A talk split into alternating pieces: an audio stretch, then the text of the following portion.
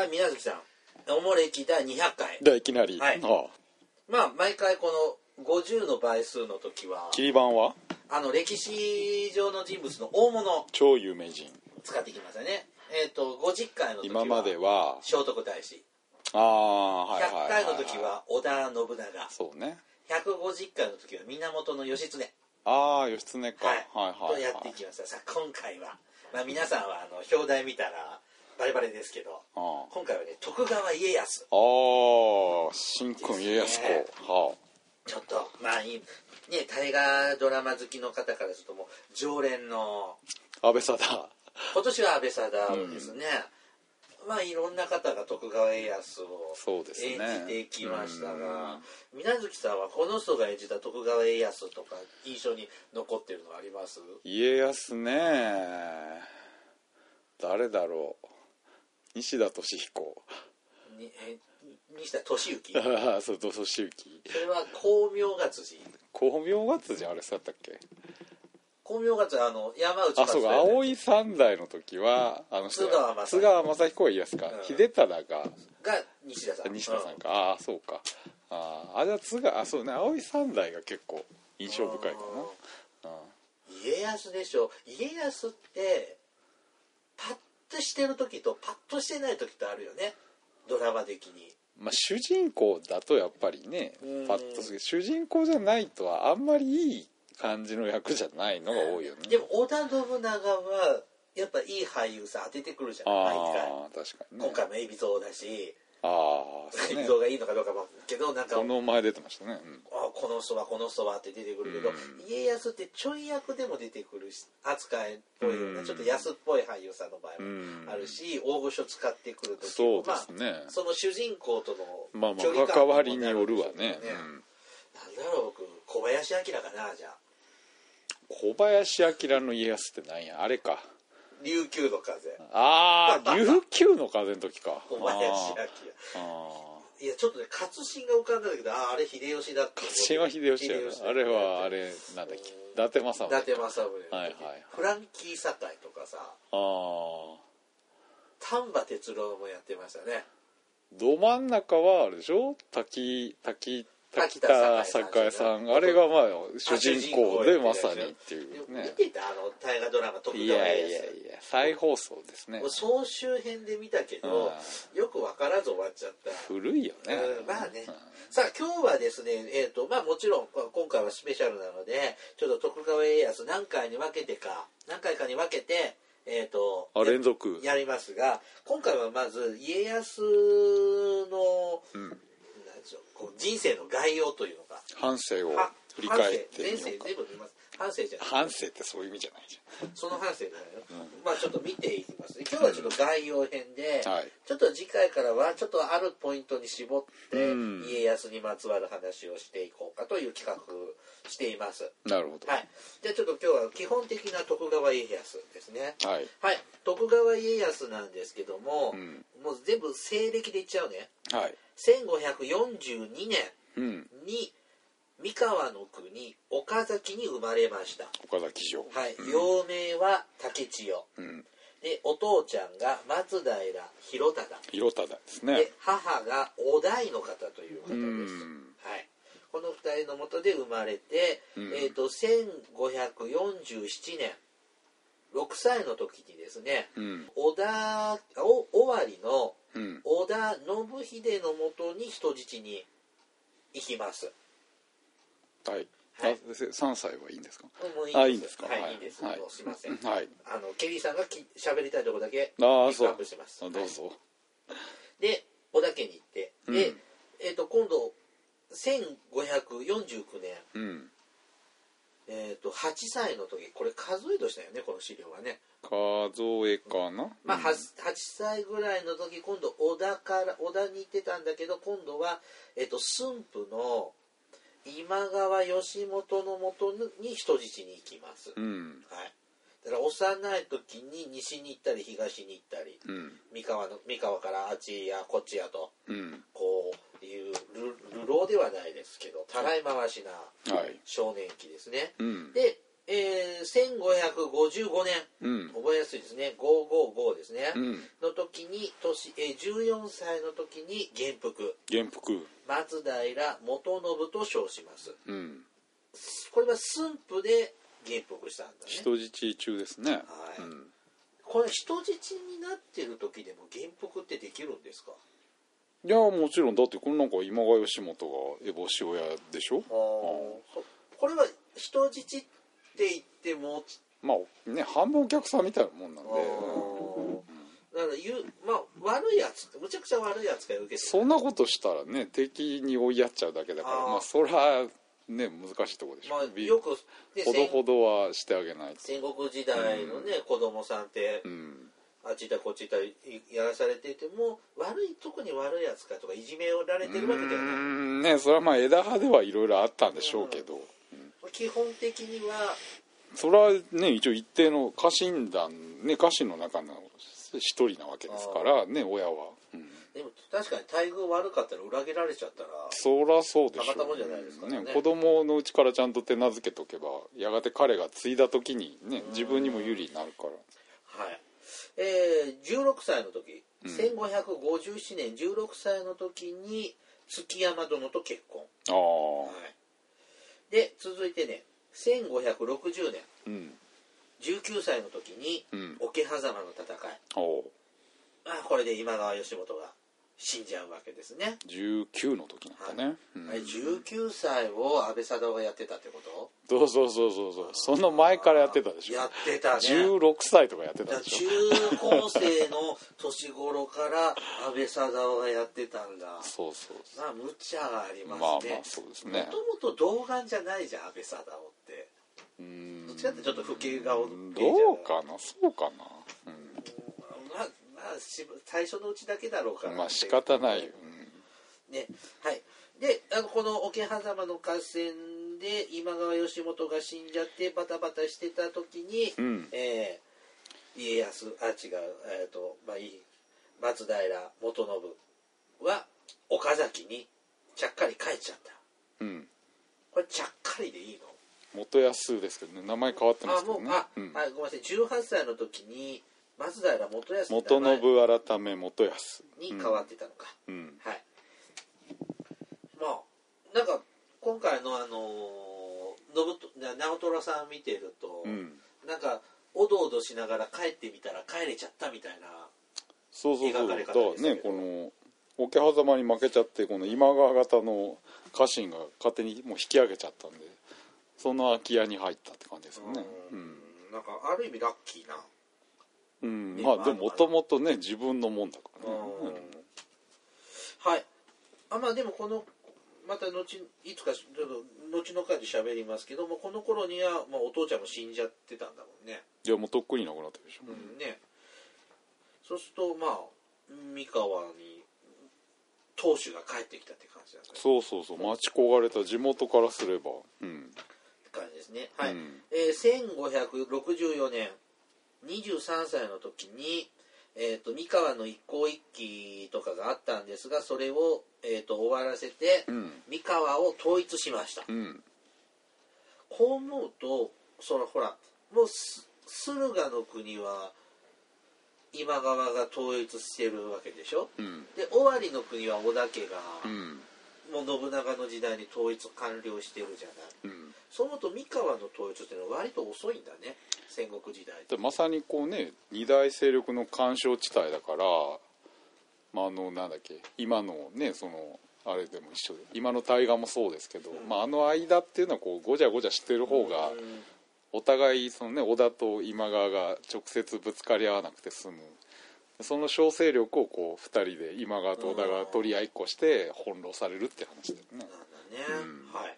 でまあ三河統一しました。で25歳の時1566年25歳の時にうん。徳川と名乗るようになります、うん。はい。で1572年。72はい、うん。えー、31歳の時にほ三方原の戦い、うあえーで武田信玄にむちゃくちゃやられちゃうやつですよね。あそうですね。うんこうんこちびるやつでしょ？そればっかりじゃん。でだってあの絵有名じゃないですか。ああ鹿見鹿見なんだっけ、あれはうんこ漏らしてる状うん、態。違うよ。あれは逃げる時馬上で出てでしょ。あ漏れちゃったってか馬の上ででしょ、うん。あれはお城に帰ってからでしょ。ああれって何？おトイレがまあトイレする余裕もなかったからビビってちびったのか。いやまあ両方でしょ。やっぱそれだけ武田ってすごかったんだね。で、うん。これもじゃあ大河で今年描かれるのかね。あああるかもね。うんこちびるとこ、うん。ね。まあ、いかにもちびりそうな役柄ですよね。ちょっとおどおどした感じだよね、まあ、今はね。はい。1575年。うん、34歳の時長篠の戦い。長篠。はい今度は、えー、と信長連合軍として参加して武田勝頼に勝っちゃう。うん。やつですね。はい。これだから3年前の屈辱をあちびったのをあ実は3年後なんだね。うん、晴らしたわけですね、うん、はい、えー続いてですね。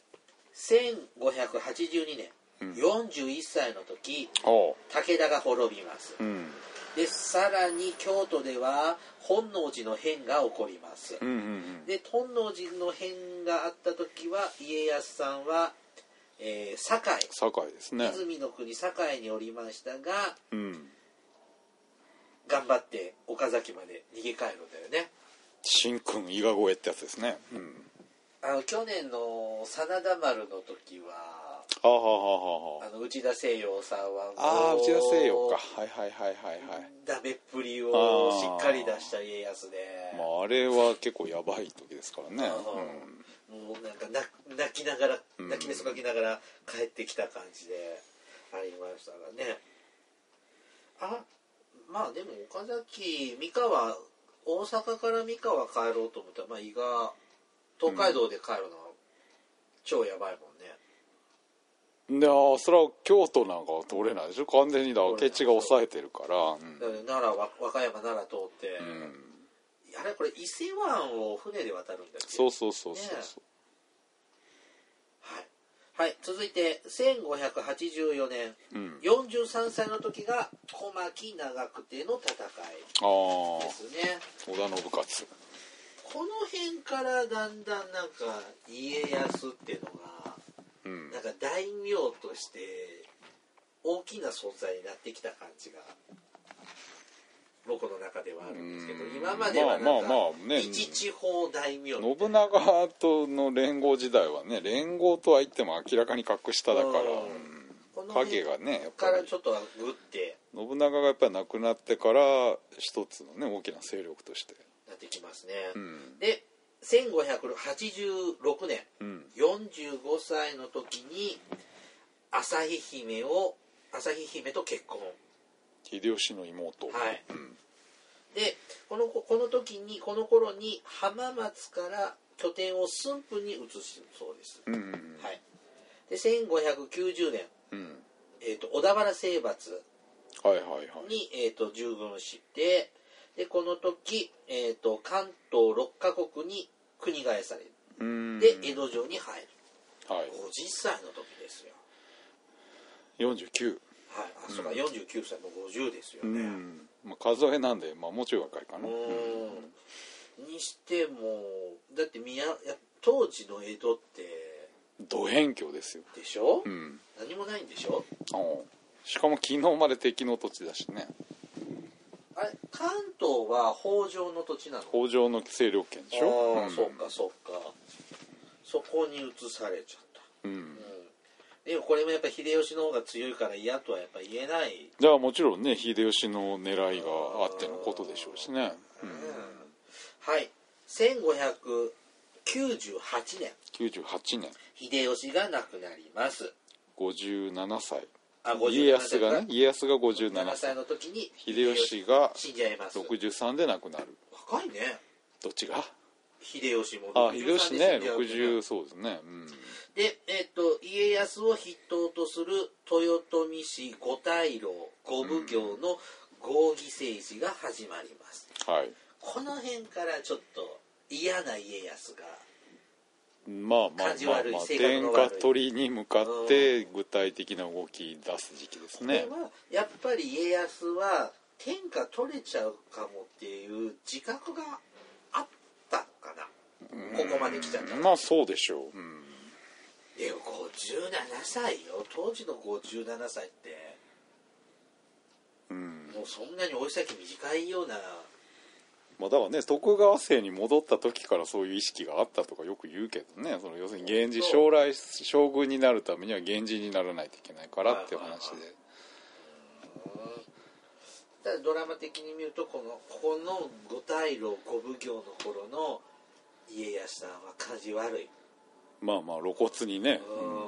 天下取りを狙ってきますね、うん。石田三成とかかわいそうじゃん。だってまあ僕我々もドラマのイメージだけど 実際は知らないけど、はい。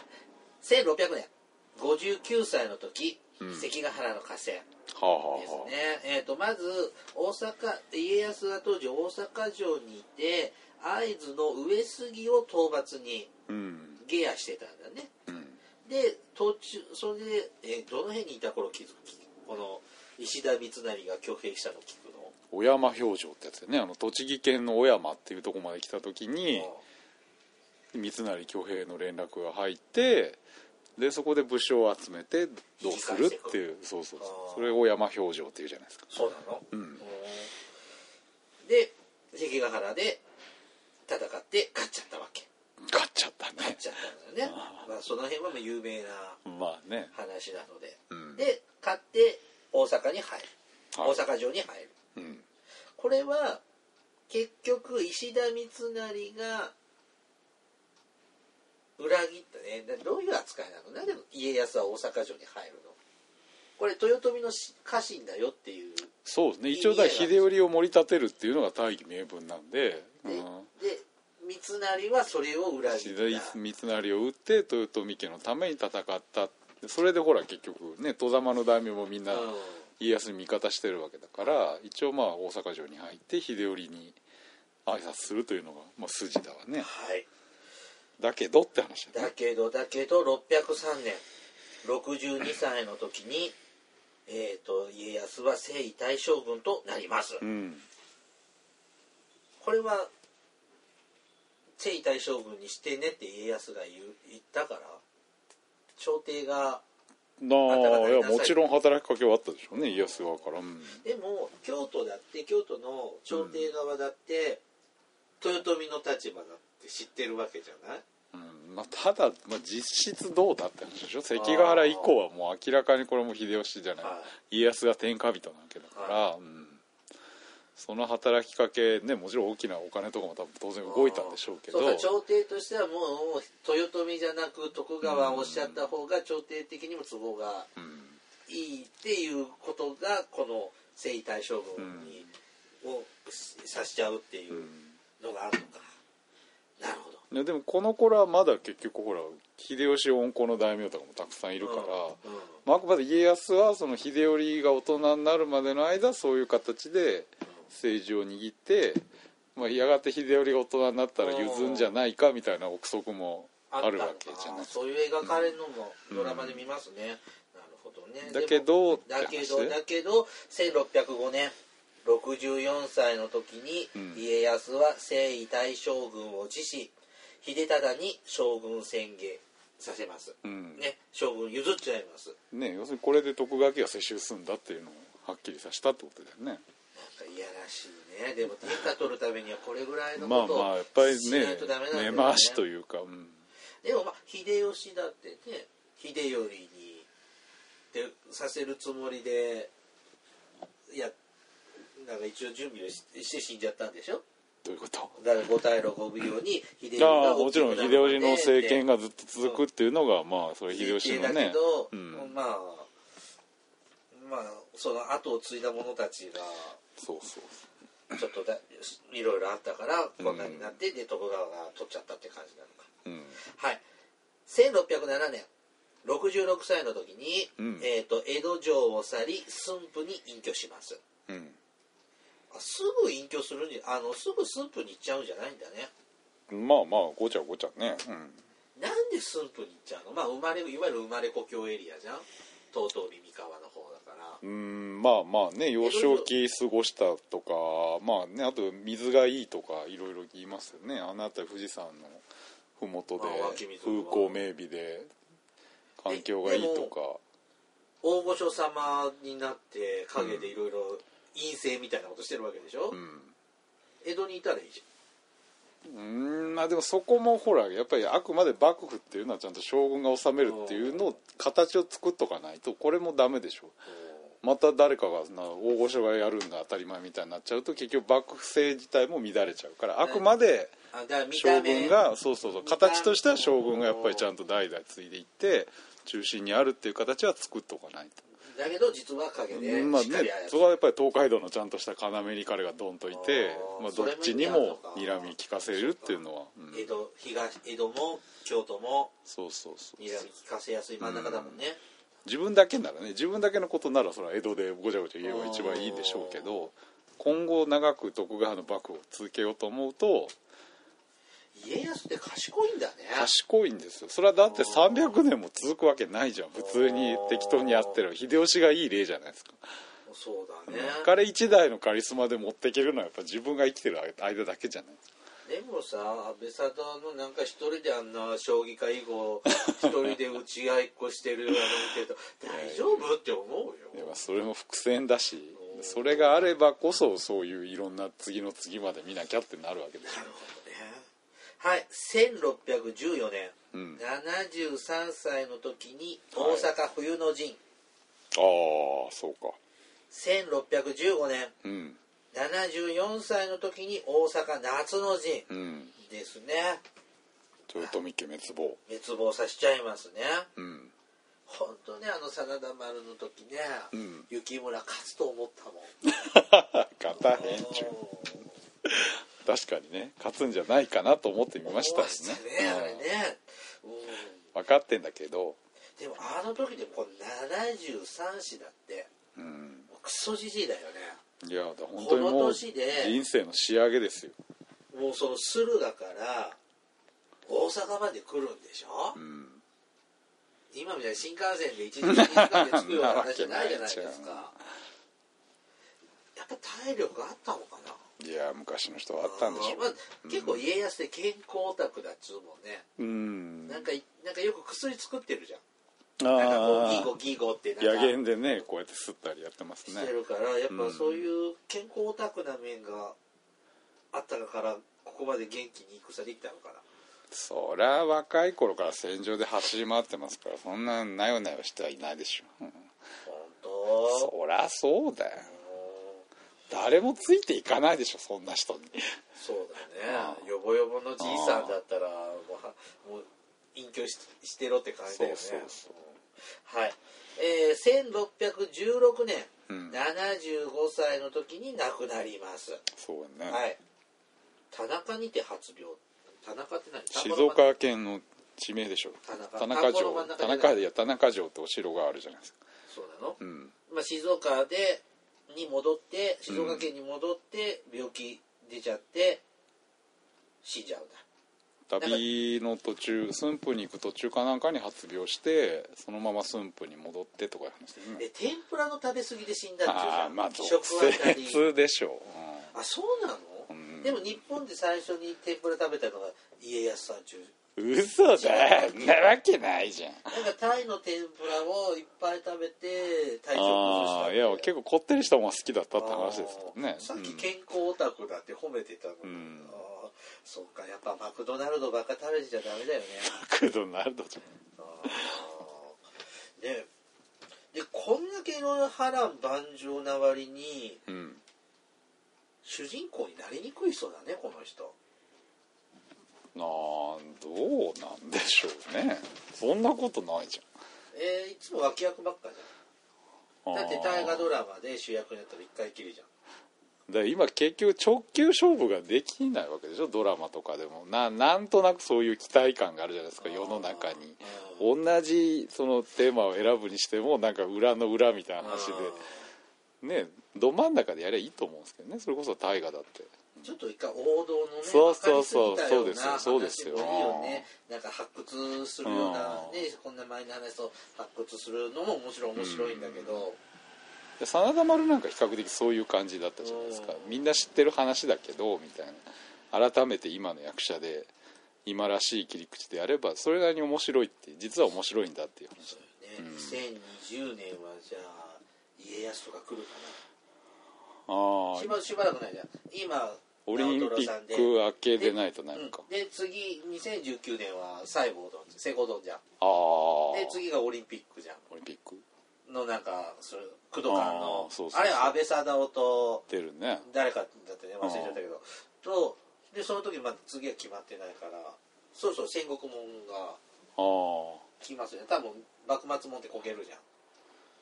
そうだ。大体幕末幕末大河ってあんまりあそうなの？こける傾向が強い。えなんで篤姫とか結構良まあ、かっただから珍しい方で過去はかこけてるんだって。飛ぶが如くとかもダメだったの？あんまりし当時の視聴率的にはパッとせんかったんですよ、う。ん、今今今みたいにすごいうん。高いけど、あるらしいのでやっぱ戦国しか人気出ない。ああそろそろ家康とかいいかもしれんね。でもこれい今の直虎って後半そんな話でしょ？半分。もう半分経っちゃったんで終わっちゃ半ったんだね。分まあここは直政と家康の話でしょ。全然ちょっと僕ここ23週間見てないんだけど、うん。溜まってるんだけどちょっとしんどいのよ。その本当国づくりの話だけしてて。そうですね。本当にもうちまちました話ですね。で 豪商の話終わったと思ったことなんか材盗賊と話してとかってそんなやってるとこで柴咲コウが可愛いから見てるだけですよ。ああそうだね。まあまあもうちょっとでもあれであれ？いい直政が元服しちゃったらもう話すないんでしょうね。うんだから徳川の家臣になってからの話があるんじゃないの？あるけど出番がななくなっちゃわない？直虎うん。のあだっておおそうか頑張ってるのって手紙書いてるだけなんじゃなってなっちゃいそうな気がすあるああしそんな話で終わんの？うん。わからんね。はい。えっ、と今日は家康の大まかな人生をちょっと紹介まずはしました。反省を振り返まあでもねって、年齢がね何歳の時にどんなことあったかっていうのをちょっと見ただけでもあんまりこう大河ドラマ見てると誰が何歳か分かんなくなっちゃうので。イメージ的にね。うん、ちょっと改めてあこんな年の時にこんなんだったんだってちょっと知れて面白かったです。ちょっと次回はまた違う視点からうん。また家康さんを見てみますね。うん。はい番組からのお知らせ。はいおもれきではリスナーの皆様からお便りを募集しています。あの時代に行ってみたいあの人に会いたいおすすめの歴史漫画歴史小説大河ドラマなどなどの歴史ドラマや映画の思い出や感想、えー、と戦争の体験談など他にもいろいろとお便りテーマがあります。詳細はおもれきのブログをご覧ください、えーまた200回を配信200回を記念しておもれきグッズの通信販売をしております、はい。えーさらに、えー名古屋市のなんであの時カフェでは直接購入することもできます。うん。はい、えー番組へのお便りややおもれきグッズのお問い合わせ注文は E メールまたは Twitter のダイレクトメールでお送りください、はい。メールアドレスはおもれき2013アットマーク Gmail.com ツイッターのユーザー ID はおもれき2013です、うん。さらにおもれきは YouTube でも過去の回を配信しています。こちらでもおもれきをお楽しみください。はい。じゃあ、えー今後とも気長に皆さんお付き合いください。いやありがとうございますね、はい。本当に200回はい、まあうん。マイペースに私たちもやっていきますので。よろしくお願いします。ねお願いしますではまたポッドキャストでお会いしましょう。さようなら。さようなら。